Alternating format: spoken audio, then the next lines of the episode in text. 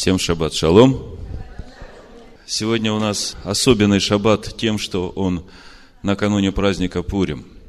И сегодня во время служения читают слова, которые Бог повелел Моисею записать в книгу.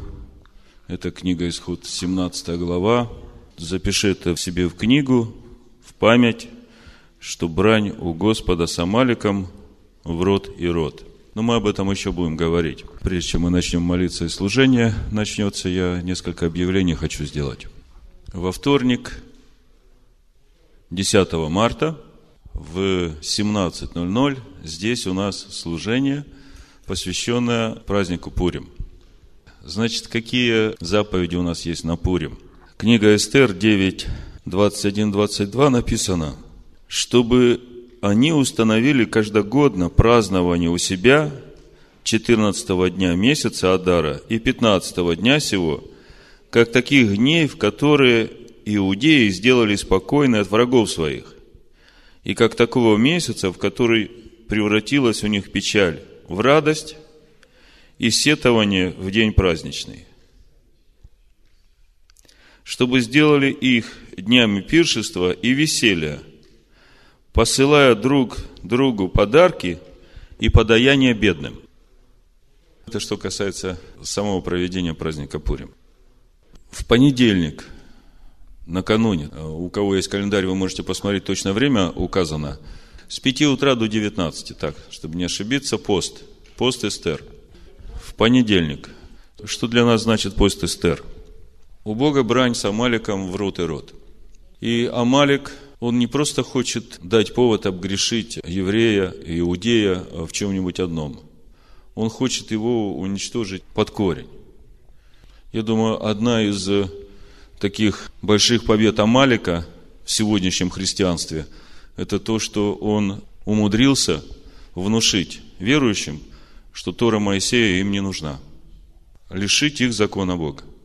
И я понимаю, что главным содержанием нашего поста – будет вопль к Богу о том, чтобы его народ и все, которые призвали имя Бога, все, которые уверовали в пролитую кровь Ишуа Мессии, чтобы Бог дал им свет, понимание, что без закона Бога нельзя, что без Торы Моисея нельзя.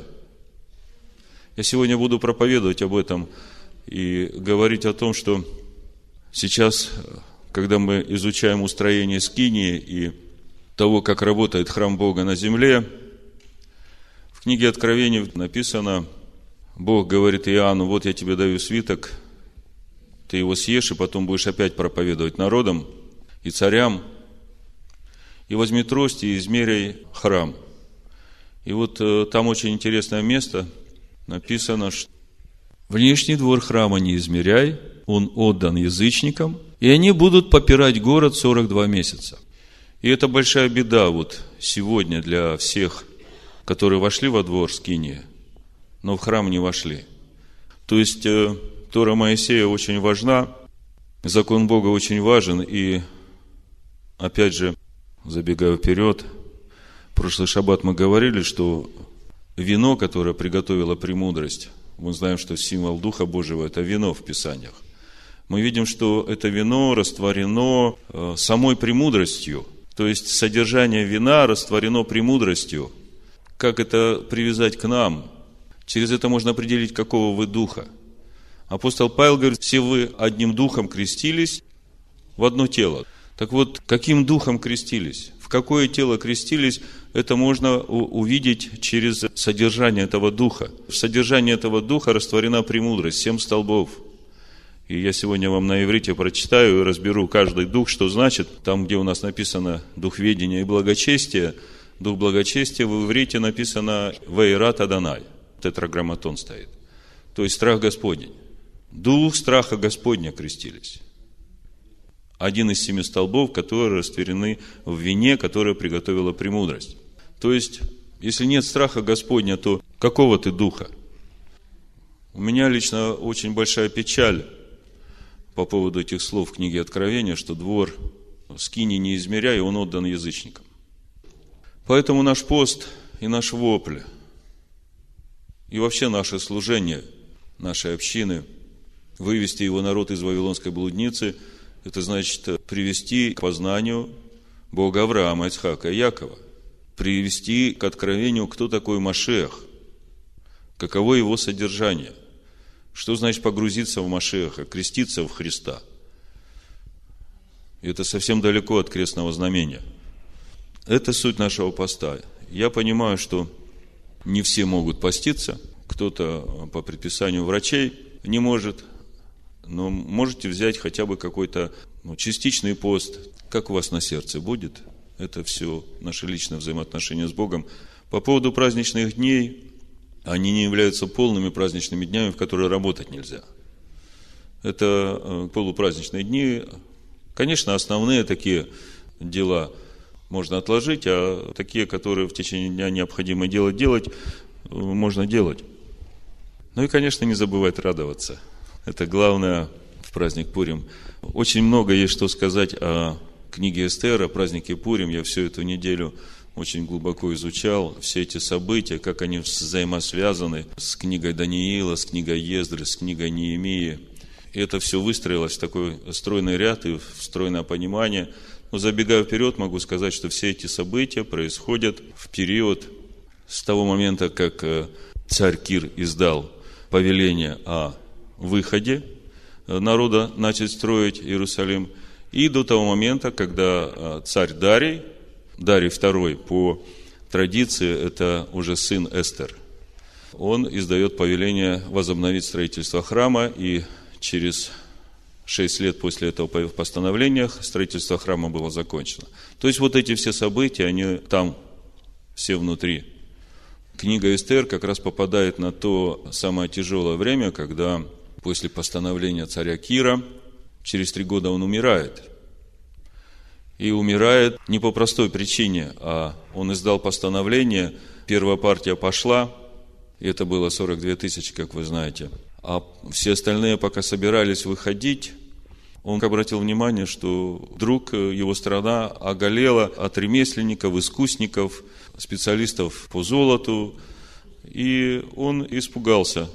И он говорит, хорошо, те, которые ушли, пусть, а те, которые не дошли до реки, пусть возвращаются.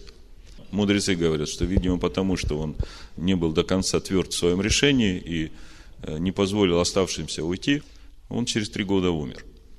Хотя о нем пророк Исаия уже писал, что царь Кир построит мне храм. Ну вот, это я как бы забегая вперед все это сказал. Значит, понедельник пост. И мы постимся о том, чтобы Бог открывал людям глаза. Если все это вместе сложить, слава Богу, что Бог нам доверяет это. И слава Богу, что есть люди во всем мире, которые отзываются, которым понятно это же. Сегодняшняя недельная глава ТЦВ повели. И она является продолжением предыдущей недельной главы, и идет продолжение того, как идет устроение скини. И более того, мы видим развитие этого устроения, уже речь идет о том, как служить в этой скине. Я очень долго думал, как же это все должно быть взаимосвязано, и почему это все накануне праздника Пурим. И сегодня обязательно нужно читать то, что Бог повелел записать в книгу об Амалике. И у меня как-то это все не складывалось и не складывалось. И по милости Бога я просто отдаю все, что Он мне дал в Его руки, и молюсь, чтобы оно сложилось сейчас и сложилось именно в наших сердцах, как хлеб, который нужен нам для того, чтобы расти в полноту возраста Машех. Название, которое мне пришло, название, которое бы я дал проповеди, это Ефесянам 6 глава, 10 стих. «Наконец, братья мои, укрепляйтесь Господом и могуществом силы Его. Название проповеди «Укрепляйтесь Господом». Наум сегодня сказал, что в этом мире сейчас нехватка золота. И он говорил о видимом мире. Я бы сказал то же самое о духовном мире. В этом мире сегодня нехватка золота. Почему я так говорю, я объясню дальше. И что значит золото в Писаниях золото чистое, огнем очищено. Мы сейчас об этом прочитаем. Но прежде чем мы об этом прочитаем, я хочу вам в нескольких штрихах некоторые детали показать в устроении скини, на которые вы, наверное, не обратили внимания так глубоко, как должно. Вы обратили внимание, что все предметы служения, ковчег завета, куда положено будет откровение, стол, на котором хлеб лица его, жертвенник благовонных воскурений, все они обделаны золотом. Но внутри они из дерева, и это должно нам о многом говорить. Вот то золото, которым все это отделано, это как раз то золото, которое не хватает нам, которое не хватает этому миру. Книга Откровений, третья глава, я продолжаю тему проповеди, я прочитаю, это тоже пойдет в основание проповеди, потому что недельная глава говорит об одеждах наших, недельная глава говорит о устроении скини и о том, как там служить. Откровение 3 глава, с 14 стиха написано, «Ангелу Лаодикийской церкви напиши, так говорит Аминь, свидетель верный и истинный, начало создания Божьего». Кто говорит? Начало создания Божьего. Господин наш, Ишуа Амашех. Знаю твои дела, ты не холоден, не горяч. О, если бы ты был холоден и горяч, но как ты тепл, а не горяч, и не холоден, то извергну тебя из уст моих. Ибо ты говоришь, я богат, разбогател, и ни в чем не имею нужды, а не знаешь, что несчастен и жалок, и нищ, и слеп, и наг. Вот 18 стих. Советую тебе купить у меня золото. Огнем очищенное, чтобы тебе обогатиться, и белую одежду, чтобы одеться, и чтобы не видна была срамота ноготы твоей, и глазной мазью помажь глаза твои, чтобы видеть. Очень важный стих для нас всех. Что же такое золото огнем очищено, которое надо купить? В прошлый раз, когда мы говорили о крышке ковчега, крышка ковчега особенно из всех вместе со светильником, особенно тем, что они сделаны из чистого золота. И когда мы говорили о крышке ковчега и херувимах, которые с обеих концов этой крышки должны были выступать над крышкой, лица их были друг к другу, и смотрели они внутрь на скрижале завета, на Тору, и все они из одной детали. Это вся конструкция, она цельная, она не из частей.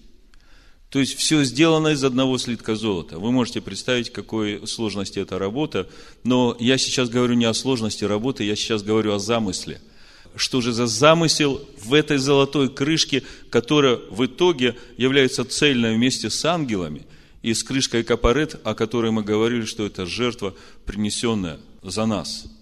Потому что если ковчег не покрыт этой крышкой, то не будет того главного, Бог не будет открываться. Потому что Он открывается над крышкой ковчега между этими херувимами, а в ковчеге должны быть скрижали откровения и Тора, которую положили во свидетельство туда. Так вот, крышка ковчега вместе с херувимами и светильник, который стоял э, с левой стороны, когда входишь во святом, они оба были сделаны из золота. И светильник тоже очень сложной работы. Но сделаны были из золота. Так вот, э, когда мы читали книгу Захарии, вы, наверное, обратили внимание, давайте откроем книгу Захарии, четвертую главу, я немножко вам подробнее это все разъясню, потому что когда я прошлый шаббат вам говорил о том, кто являются эти два херувима, которые смотрят друг на друга, я понимаю, что тех объяснений, которые дал вам, недостаточно. Я хочу дополнить, чтобы к вам пришла эта глубина понимания. Книга Захария, 4 глава, давайте откроем. Вы помните, эта глава о краеугольном камне. И вот 12 стих. «Вторично стал я говорить и сказал ему, что значит две масличные ветви, две маслины, которые через две золотые трубочки изливают из себя золото. Вы помните эту всю главу? Речь идет о светильнике. И этот светильник – суть полнота Духа Божьего. Мы сейчас коснемся тоже этой полноты. Но из этих двух масличных ветвей, из этих двух маслин течет не елей для того, чтобы горели светильники, а течет золото, из которого этот светильник. И вот, вот это то золото, в котором нуждаемся все мы. Это то золото, которым должно быть отделан и ковчег завета, обделан золотом дерево сетим, сам ковчег, и весь ковчег и снутри, и снаружи обделан золотом. То же самое стол предложений, то же самое жертвенник воскурений. И обратите внимание, что размеры у этих всех вещей, обделанных золотом, они половинчатые. Там полтора локтя, два с половиной, нет целого.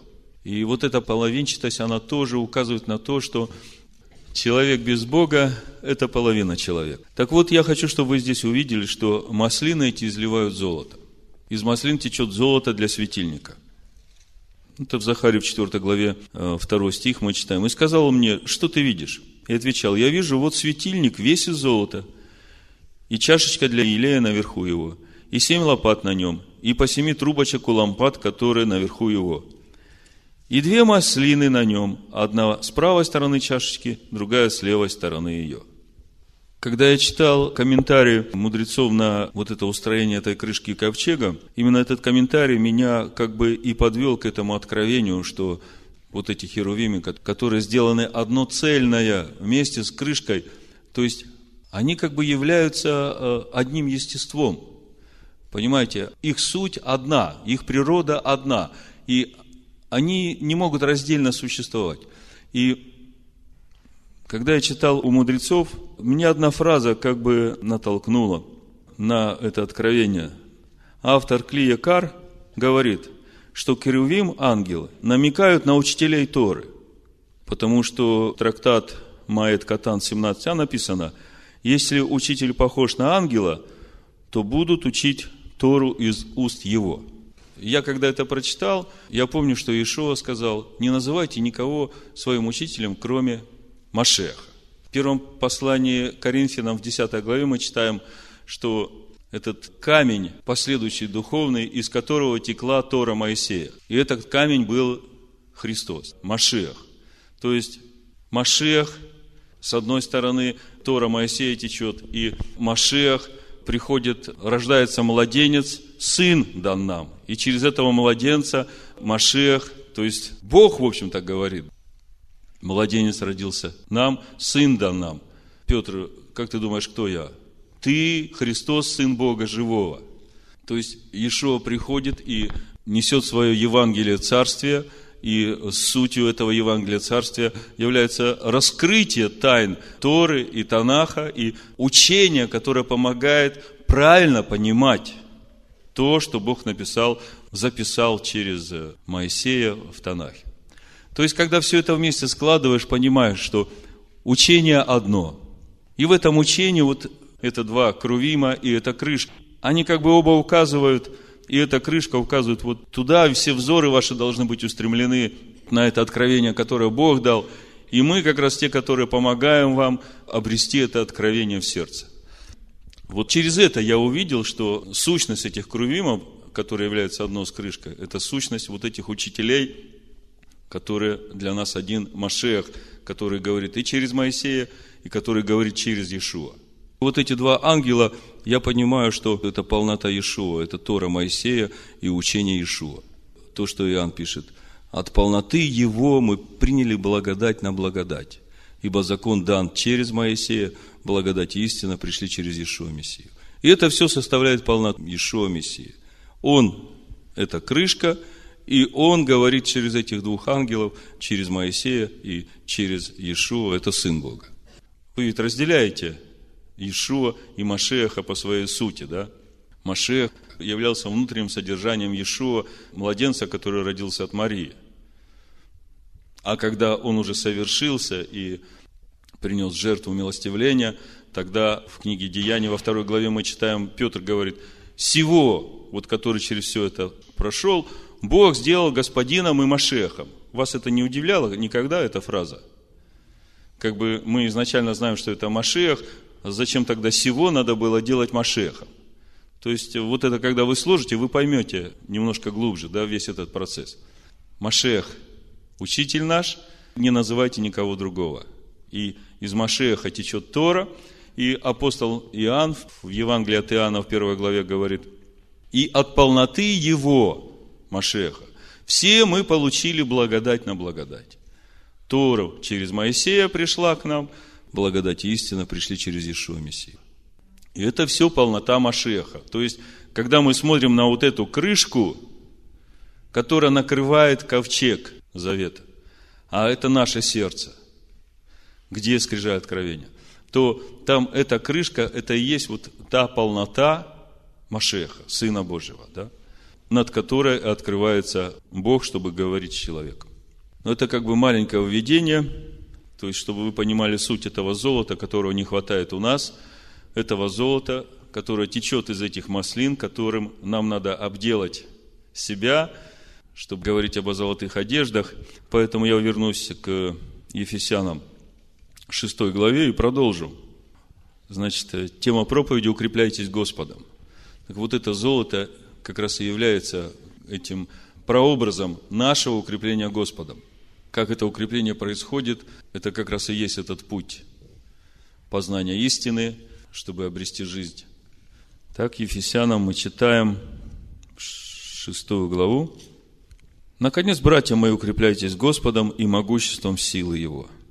Облекитесь во все оружие Божие, чтобы вам можно было стать против козней дьявольских, потому что наша брань не против крови и плоти, но против начальств, против властей, против мироправителей тьмы века сего, против духов злобы поднебесной.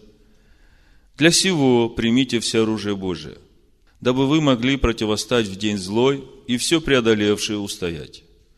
Итак, станьте, припоясавши чресла ваши, истинную, и облекитесь в броню праведности, и обувши ноги в готовность благовествовать мир, паче всего возьмите щит веры, который возможет угасить все раскаленные стрелы лукавого, и шлем спасения возьмите, и меч духовный, который есть Слово Божие. Всякую молитву и прошением молитесь во всякое время духом, и старайтесь о всем самом со всяким постоянством и молением о всех святых.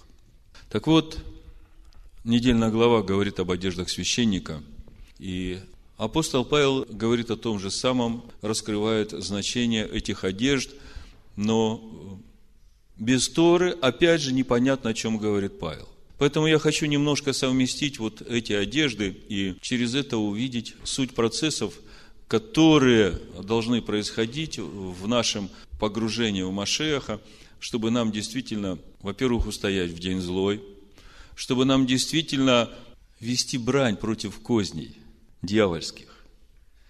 Я хочу, чтобы вы сразу увидели суть этой брани. Почему я сделал такую паузу? Суть нашей брани против козней, против этих властей и мироправителей в том, чтобы мы, несмотря на все эти их хитрости, уловки, давление, запугивание, чтобы мы остались в этом процессе облачения себя в священные одежды. Чтобы в день злой мы могли устоять. Совсем недавно мы еще читали суть этой брани в том, чтобы топать ногами на дьявола. И до сих пор в многих конфессиях это приветствуется, да. Надо гнать его, надо топтать на него – но это люди, которые не разумеют Писаний, которые не разумеют сути вообще устроения этого мира. Если Богу будет угодно, во вторник мы побольше об этом поговорим. Есть один момент в книге Эстер, там имя Бога нигде не упоминается. Есть всего лишь разница в написании одного слова «царь», когда речь идет о Мелахе и о Га-Мелахе. Так вот, мудрецы говорят, что там, где идет слово Га-Мелах, в русском переводе этого не видно. Вот там речь идет о Всевышнем. Ну, на латышском это как бы было так. Кунгс, он тас кунгс. Тогда понятно. Вот этот тас, это вот гамелах. Понимаете? Когда идет гамелах, тогда идет речь о... Но в русском переводе вы этого не увидите, не поймете глубины всего, что там написано. Так вот, я вам скажу, что когда Ахашварош передавал перстень Аману, чтобы тот подписал этот приказ об уничтожении народа, который живет среди народов, и их законы отличаются от всех других народов, то там написано, что Гамелех дал ему этот перстень. Понимаете, насколько глубокие пути Бога, что у нас даже в голове не укладывается, как это так? Бог мог дать этот перстень этому потомку Амалика? Да вообще, как это может быть? Поэтому наша война против духов злобы поднебесной, она совсем другой характер имеет. Она другого качества. Она как раз суть в том и есть в облачении – чтобы мы оставались светом, чтобы мы оставались святыми, чтобы мы могли устоять в день злой. Так вот, немножко об Амалике. Книга Исход, 17 глава. Вы знаете, Израиль только вышел из Египта. После всего, что он пережил, ясно, что это еще все не усвоилось, не переварилось в разуме. И тут приходят амаликотяне. Амалик – это один из внуков Исава. И его характерная особенность э, в том, что он изначально в своей сути, то есть в нем как бы сфокусировалась вот эта ненависть ко всему Божьему и к тем, кто являются носителями этого Божьего. И вот Аман в книге Эстер очень хорошо сформулировал корень вот этой ненависти Амалика к Божьему народу. И суть этого корня именно в ненависти к законам, по которым живет этот народ. К законам, которые дал Бог. Так вот, Амалик пришел, и было сражение, и очень такое тяжелое сражение было. 13 стих. «И не изложил Иисус Амалика и народ его острием меча». И Господь сказал Моисею, напиши сие для памяти в книгу и внуши Иисусу, что я совершенно изглажу память Амаликитян из Поднебесной. И устроил Моисей жертвенник и нарек ему имя Иегова Нисси, Господь знамя мое. Ибо сказал он, рука на престоле Господа, браню Господа против Амалика из рода в род. То есть Амалик чтобы понять его природу, очень хорошо об этом Валаам сказал в книге чисел. Помните, когда пригласили его проклясть Израиль, вышедший из Египта. 24 глава, 20 стих написано, «И увидел он Амалика и произнес притчу свою, сказал, первый из народов Амалик, но конец его – гибель».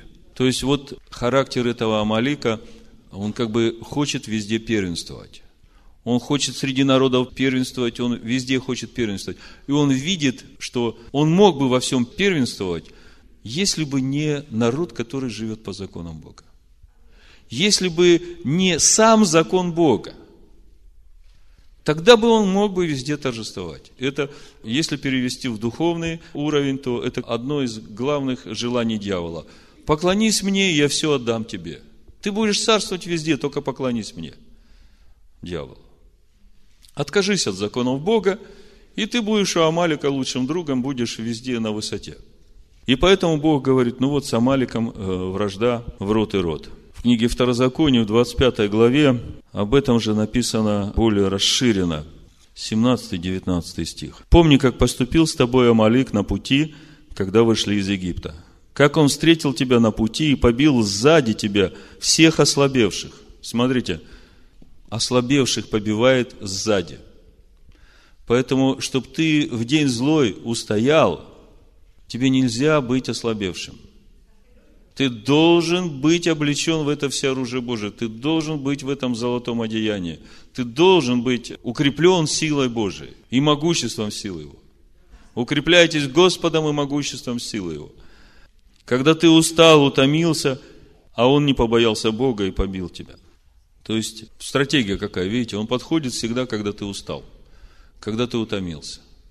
Помните, к Иешуа на сороковой день, когда Иешуа уже совсем взалкал, как написано. И он подходит в этот момент, то есть, когда ты сильный, когда ты в духе, когда ты наполнен словом, тогда легко тебе. И он к тебе не подходит, он знает, что ты сразу все поймешь.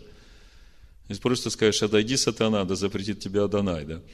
Но вот когда ты слабый, когда ты утомленный, когда ты вдруг застрял где-то, вдруг где-то не на ту колею заехал, И пока до тебя дойдет, что ты не туда зарулил, пока ты вылезешь из этой колеи, чтобы стать опять на правильный путь, вот он тут как тут, этот Амалик, чтобы тебя бить, чтобы напасть на тебя сзади, потому что он видит, что ты слабый, что ты не сможешь защититься. И вот поэтому у Бога брань с Амаликом из рода в род, потому что процесс созидания его храма, его города небесного продолжается в течение всего рода человеческого, и там как бы устрояются души в этом храме, они же на всей истории человечества. Поэтому в рот и рот с Амаликом, как бы с Амаликом мы уже немножко разобрались, его характер, его природу, э, его внутреннее желание. То есть, э, основа его противостояния – это ненависть к закону Бога.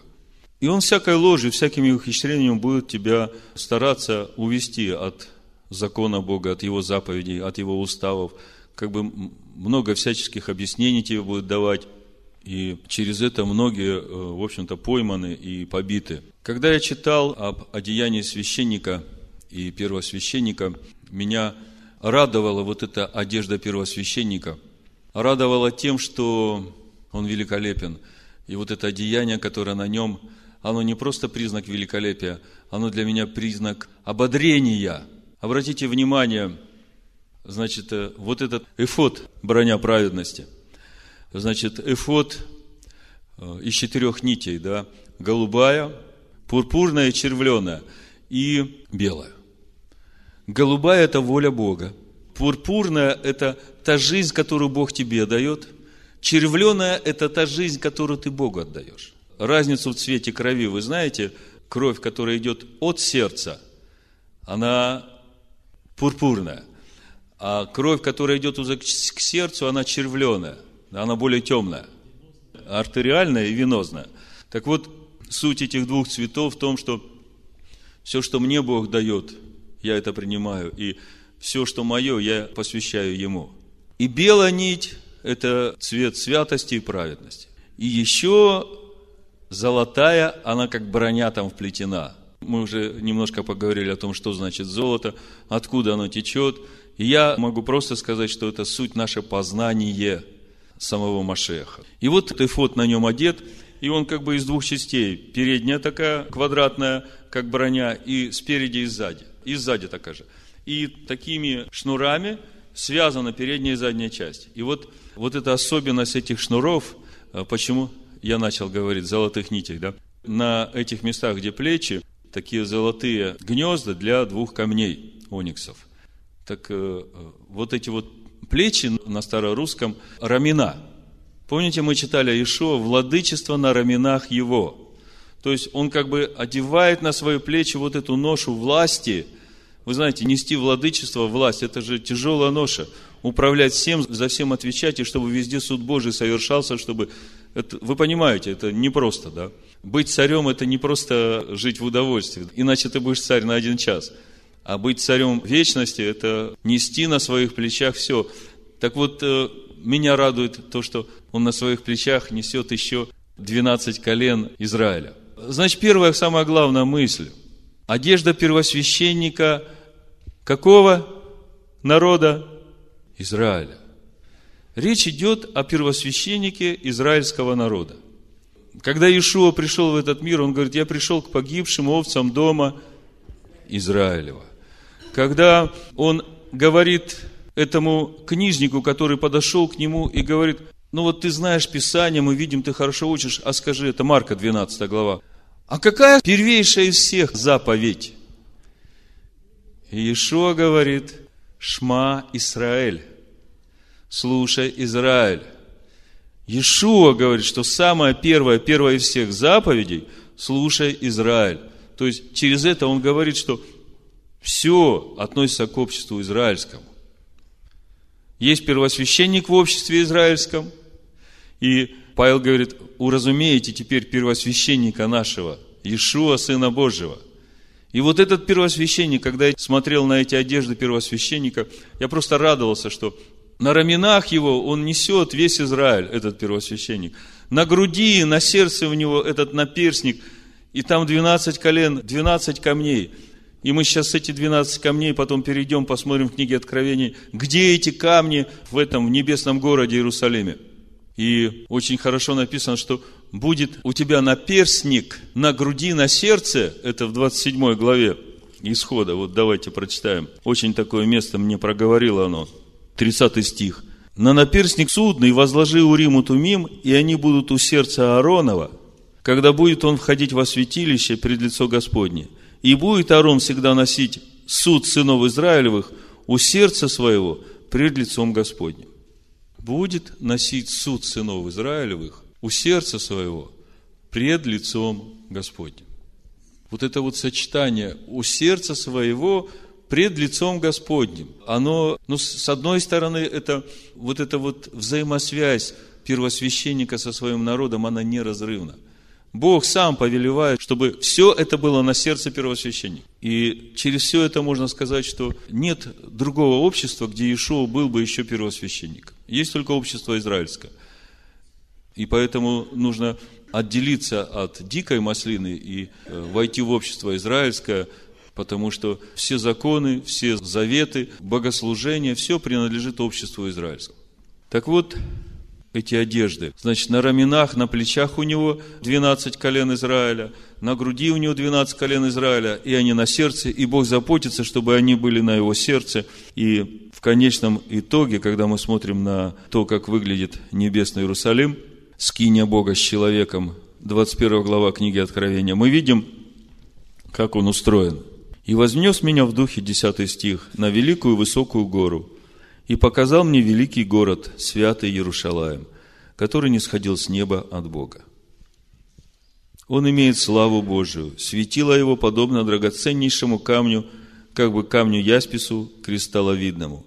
Он имеет большую высокую стену, имеет двенадцать ворот, и на них двенадцать ангелов. На воротах написаны имена двенадцати колен сынов Израилевых. С востока трое ворот, с севера трое ворот, с юга трое ворот, с запада трое ворот – Стена города имеет 12 оснований, и на них имена 12 апостолов Агнца. Говоривший со мной имел золотую трость для измерения города и ворот его, и стены его. Город расположен четырехугольником, и длина его такая, как и ширина, и измерил он город тростью на 12 тысяч стадий, длина и ширина его, высота его равны. И стену его измерил во 144 локтя, мерою человеческую, каково мера ангела. И вот смотрите, стена его построена из ясписа, а город был чистое золото, подобен чистому стеклу. Основания стены города украшены всякими драгоценными камнями. Основание первое – яспис, второе – сапфир, третье – халкидон, четвертое – марагд, пятое – сардоник, шестое – сардалик, седьмое – гризолив, восьмое – верил, девятое – топаз, десятое – хрисопрас, одиннадцатое – гиацин, 12 аметист. Вот они где эти камни в конце. Они в основании города. Города, который весь из золота, улицы золотые, все золотое и стена. Город, который построен на основании общества израильского. Ворота в этом городе 12 колен общества израильского. В какие ты ворота войдешь, Тебе главное, чтобы войти, если ты не из народа Израиля. Смотрите, написано, 24 стих. «Спасенные народы будут ходить во свете его, и цари земные принесут в него славу и честь свою. Ворота его не будут запираться днем, а ночи там не будет, и принесут в него славу и честь народов». Вот 27 стих.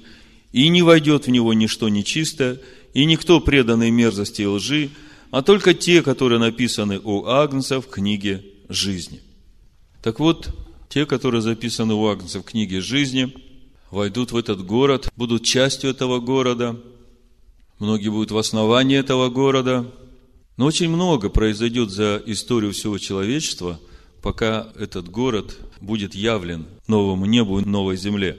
Тут же я хочу продолжить об этом измерении.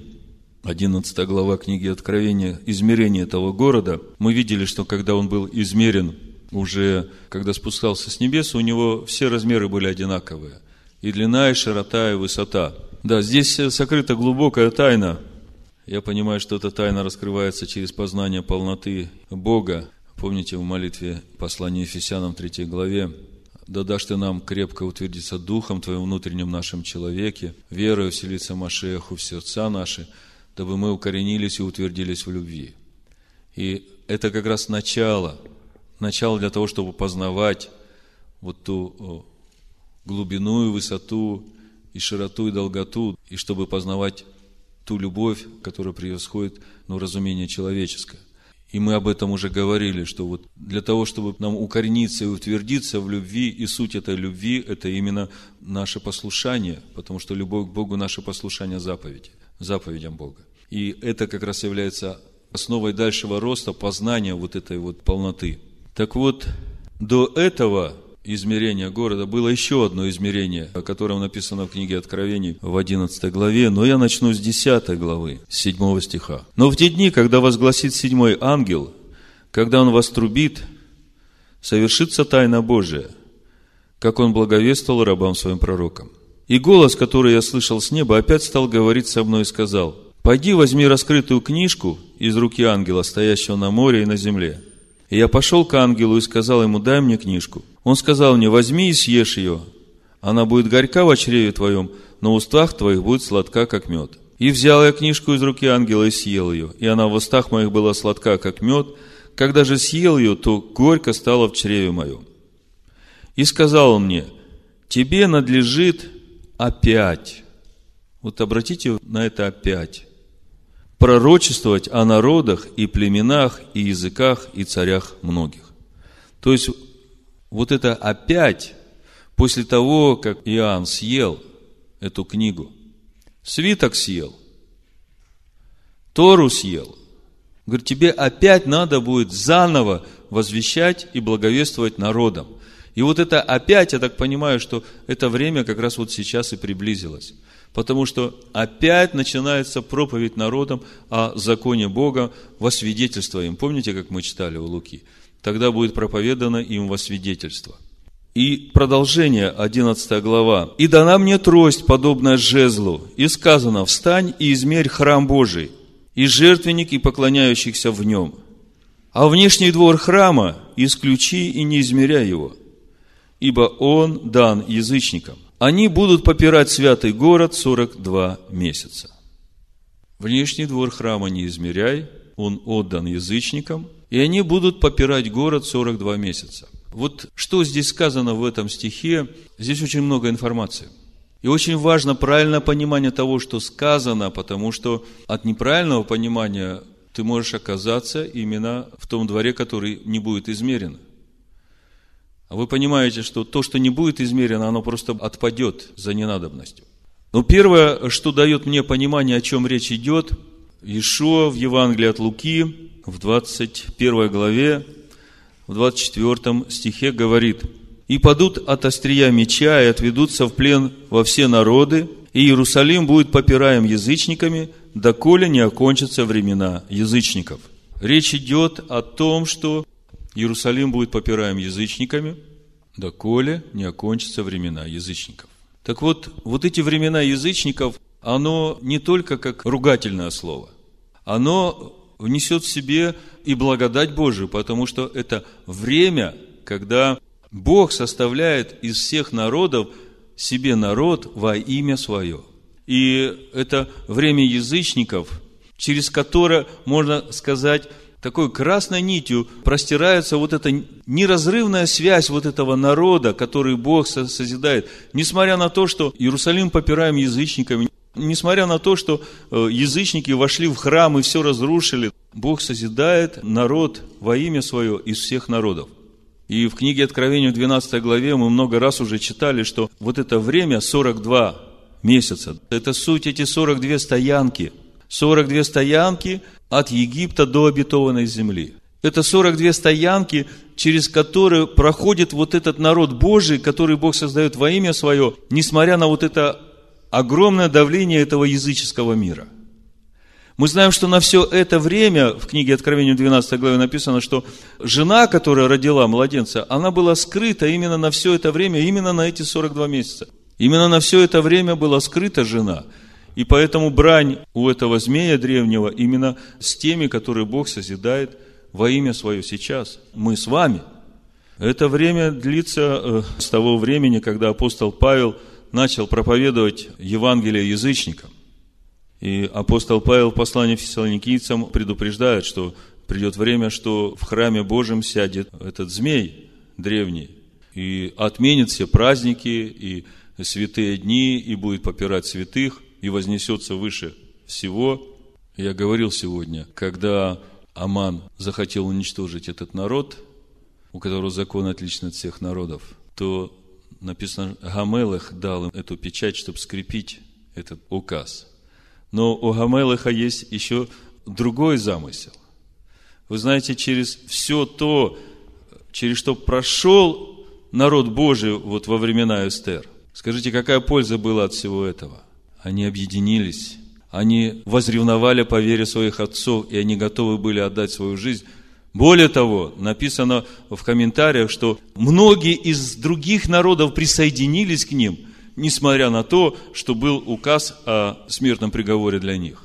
То есть у Бога есть свои уровни, и поэтому вот эти 42 месяца, которые внешний двор храма исключение измеряй, ибо он дан язычникам, они будут попирать святый город 42 месяца. То есть здесь много процессов. Здесь, во-первых, процесс созидания народа из всех народов во имя Бога. И 42 месяца – это те же самые 42 стоянки. Это, ну, в точности процесс вот этого пути выхода от э, тесноты Египта до входа в обетованную землю. Несколько мест Писания к этому я дополню. Вот у меня выписано Откровение 12.6. Написано, жена убежала в пустыню, где было приготовлено для нее место от Бога, чтобы питали ее там 1260 дней. Это как раз и есть 42 месяца. И в книге Откровения 13.5 написано, «И даны были ему уста, говорящие гордо и богохульно, и дана ему власть действовать 42 месяца». То есть, с одной стороны, благодать, распространение Царства Божьего, распространение э, Евангелия во всех народах. А с другой стороны, очень такая серьезная борьба, потому что человек по своему внутреннему желанию, каждый человек хочет доброго. И каждый человек понимает, что заповеди Бога несут в себе добро. А вот когда доходит до того, чтобы человек стал этим жить, вот тут вот основная борьба и начинается. И если ты не укрепляешься силой Божией, то ты не устоишь. Если ты не живешь Словом Божьим, если ты не размышляешь о нем и не напитываешься. Вот мы читали Ефесянам, значит, шестую главу, один шлем спасения. Ну, может быть, я еще все эти одежды затрону, но сейчас вот мне хочется как бы сконцентрировать эту мысль. Шлем спасения, раньше мне казалось, что я что-то беру такое, одеваю, и это защищает меня от плохих мыслей. То есть, как бы заслуга вот этого шлема, который я одеваю. То есть, я как бы ничего такого не прикладываю, я просто одел на себя такой скафандр, да, какую-то скорлупу такую, и все, ничего не проходит. Но когда мы начинаем разбирать вот эти, э, суть этих одежд священнических, которые даны в Торе, то оказывается, что этот шлем спасения, его называют кидар, он не что-то такое, что одел, а это что-то такое, что надо наматывать, и это белое, чистое, это надо наматывать и наматывать вокруг головы. Так вот, когда ты понимаешь, что тебе надо наматывать белое, это как раз то, о чем Павел говорит, обновитесь духом ума вашего – Обновитесь духом ума, а чтобы мне обновиться духом ума, мне действительно надо наматывать и наматывать Слово Божие здесь вокруг. Чем больше я намотаю, тем больше шлем спасения будет защищать мои мысли. Во-первых, я уже буду очищаться изнутри. И этот шлем будет хранить меня. Понимаете, как это работает? Глядя на эту священническую одежду, одежду первосвященника, все здорово, все красиво и все достойно – Просто одна маленькая деталь. Когда в Йом-Кипур первосвященник входил во святое святых, а он входил во святое святых только раз в год, тогда он снимал с себя все эти одежды. А входил в простой льняной одежде, вот я вам прочитаю, одежда для всех священников. То есть вот эта одежда для всех священников, а потом сверху одевалась вот то, о чем мы читаем, одежда первосвященника. Так вот он входил во святое святых в простой одежде священника – и это одежда из э, четырех частей. Ктанет, длинная льняная рубаха, михнасаем, льняные штаны, Мицнефет – этот льняной тюрбан, и Авнет – длинный пояс. То есть, льняные штаны, длинное льняное платье, все перепоясано. Пояс истины на чреслах. Почему поясом надо туго перетянуть чресло? Пояс истины перетягивает чресло, потому что в чреслах вся твоя животная сила, будем так говорить, человека, она в чреслах. Все тянет, да, все. Так вот, чтобы э, эти чресла были обузданы, нужно перетянуть этим поясом несколько раз, э, перематывается вокруг, чтобы эта сила использовалась именно в пределах закона Бога. Блажен человек, воля которого в законе Бога, первый псалом, первый стих, помните? И мицнефет, этот льняной тюрбан. Вот она одежда. То есть, э, даже первосвященник, входя в присутствие Бога, он ничем не отличается от всех остальных, но Поскольку первосвященник, он представляет Бога на земле, так вот это великолепие нужно именно для людей, чтобы они, глядя на первосвященника, имели благоговение и почитание перед Богом. Но для того, чтобы войти во святилище, в присутствие Бога, это великолепие Богу не нужно. Он знает, кто мы и какие мы и что мы.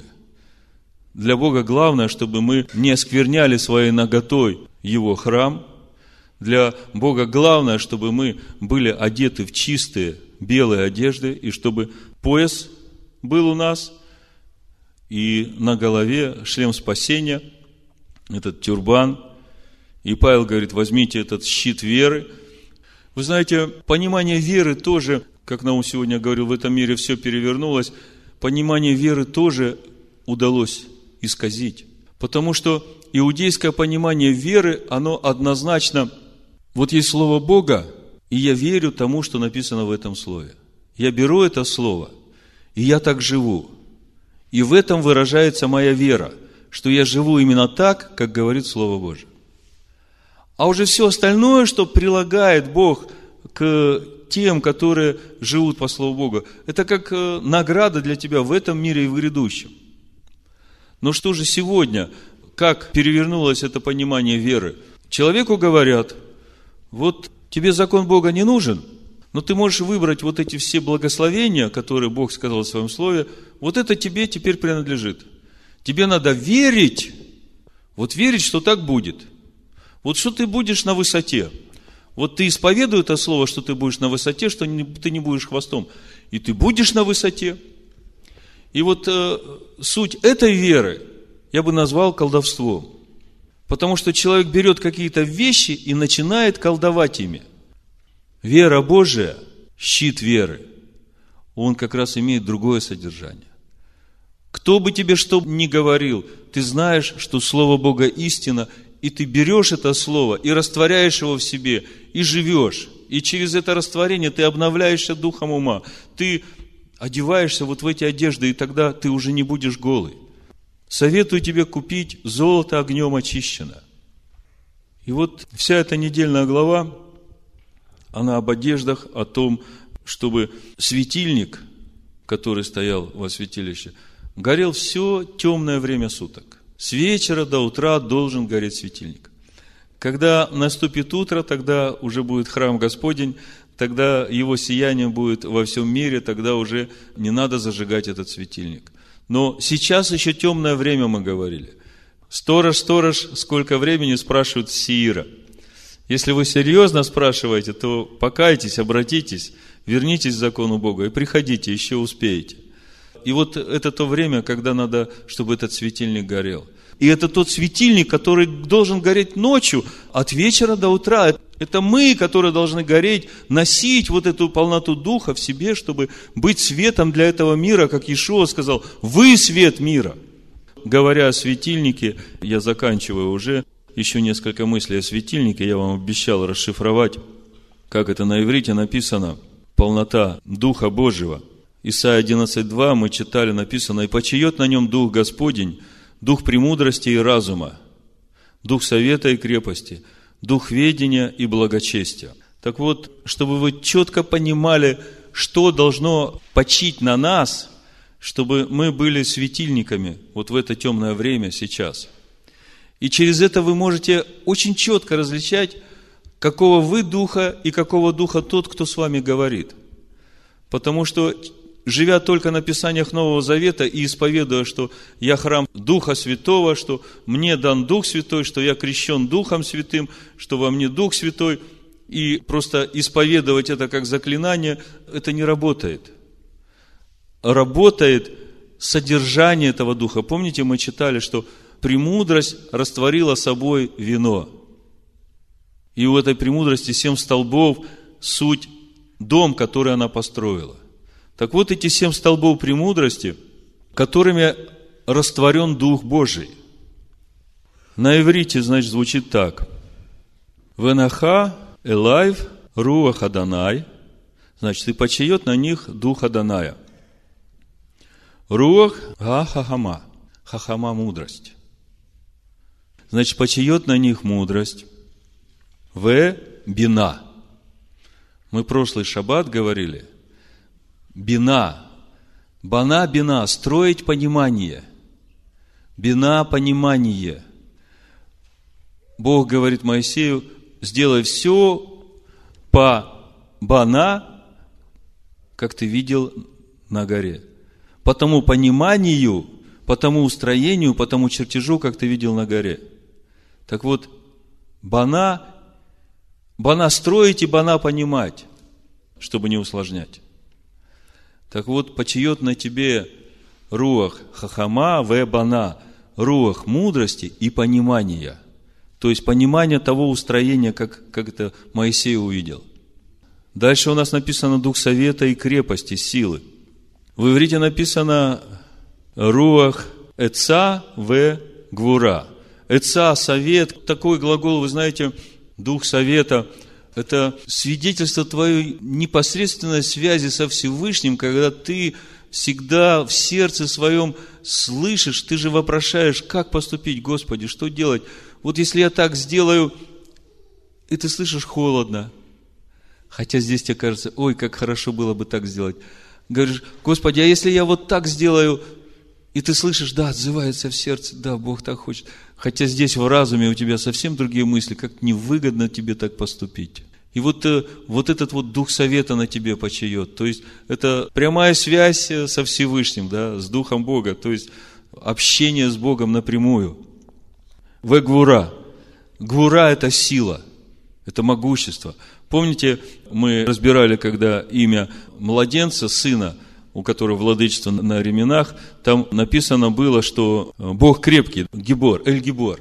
Гибор и Гвура – это слово одного и того же корня. От слова крепость, могущество, сила, побеждающий, побеждающий наследует все. Так вот, когда на тебя этот дух сходит, ты действительно становишься побеждающий. В Римлянах 8 главе Павел как раз об этом и пишет, что Иешуа разорвал это рабство плоти, чтобы закон Бога исполнился в нас, живущих по духу. И вот эта вот гвура, это как раз и есть вот эта побеждающая сила, которая не твоя уже. Ты даешь место Богу, и тогда ты через это способен жить по закону Бога, как Иоанн говорит, заповеди его легкие. Для тех, которые говорят, что Ишо Машех их господин, потому что он-то все это исполнил, и он в тебе живет – если он в тебе живет, так э, ему же это не трудно исполнять. Амен. А если тебе трудно, значит, не он живет, а ты еще живешь. Дальше написано дух ведения и благочестия. Написано руах даат в иерат Адонай. Значит, и почает на тебе дух даат, это знание, это глубина познания.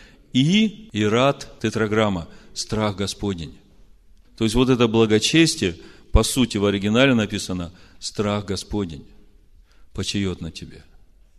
И когда это все складываешь, и смотришь на человека, который говорит, да зачем мне закон Бога, у меня есть Дух Святой, ты сразу можешь понять, есть там Дух Святой или нет.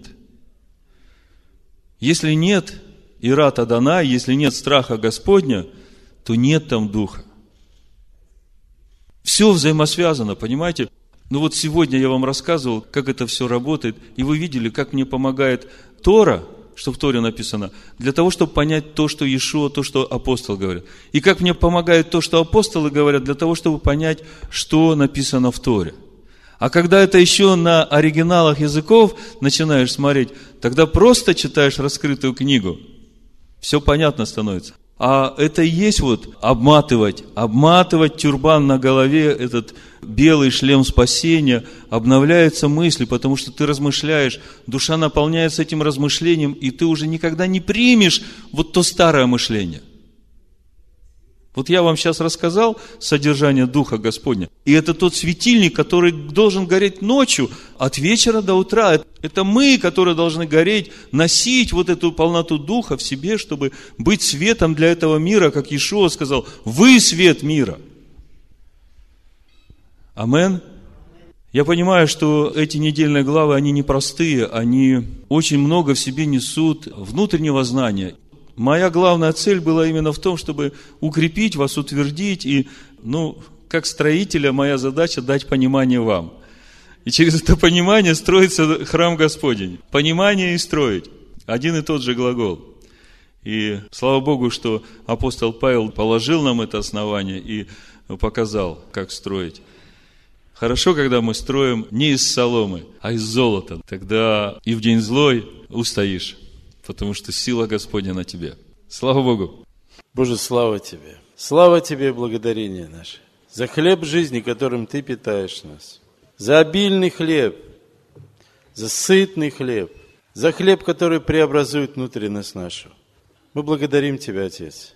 Мы радуемся, взирая на славу Твою, которую Ты являешь нам, на все эти чудные дела, на эту мудрость Твою, которую Ты заложил в Слове Своем. И хочется двигаться этим путем, который ты проложил. Благослови нас на этом пути.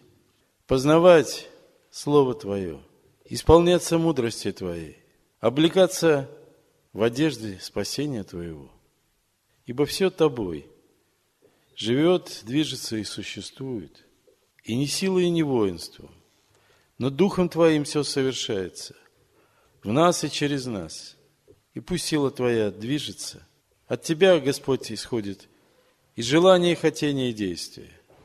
А мы, взирая на славу Твою, будем славить Тебя и преображаться духом ума. Твори все новое в нас. А мы Тебя за все благодарим. За этот путь, по которому Ты нас ведешь. За то, что Ты взял нас в свои руки, отцовские руки, сильные руки, и сказал, этот народ будет являть славу мою. И мы благодарим Тебя за это обетование для нас, за это чудное обетование. Если Бог сказал, значит будет. Тебе единому вся слава и хвала. Бешем Ишуа Машхейну. Амин. Амин. Амин. Амин. Амин. Амин. Amen.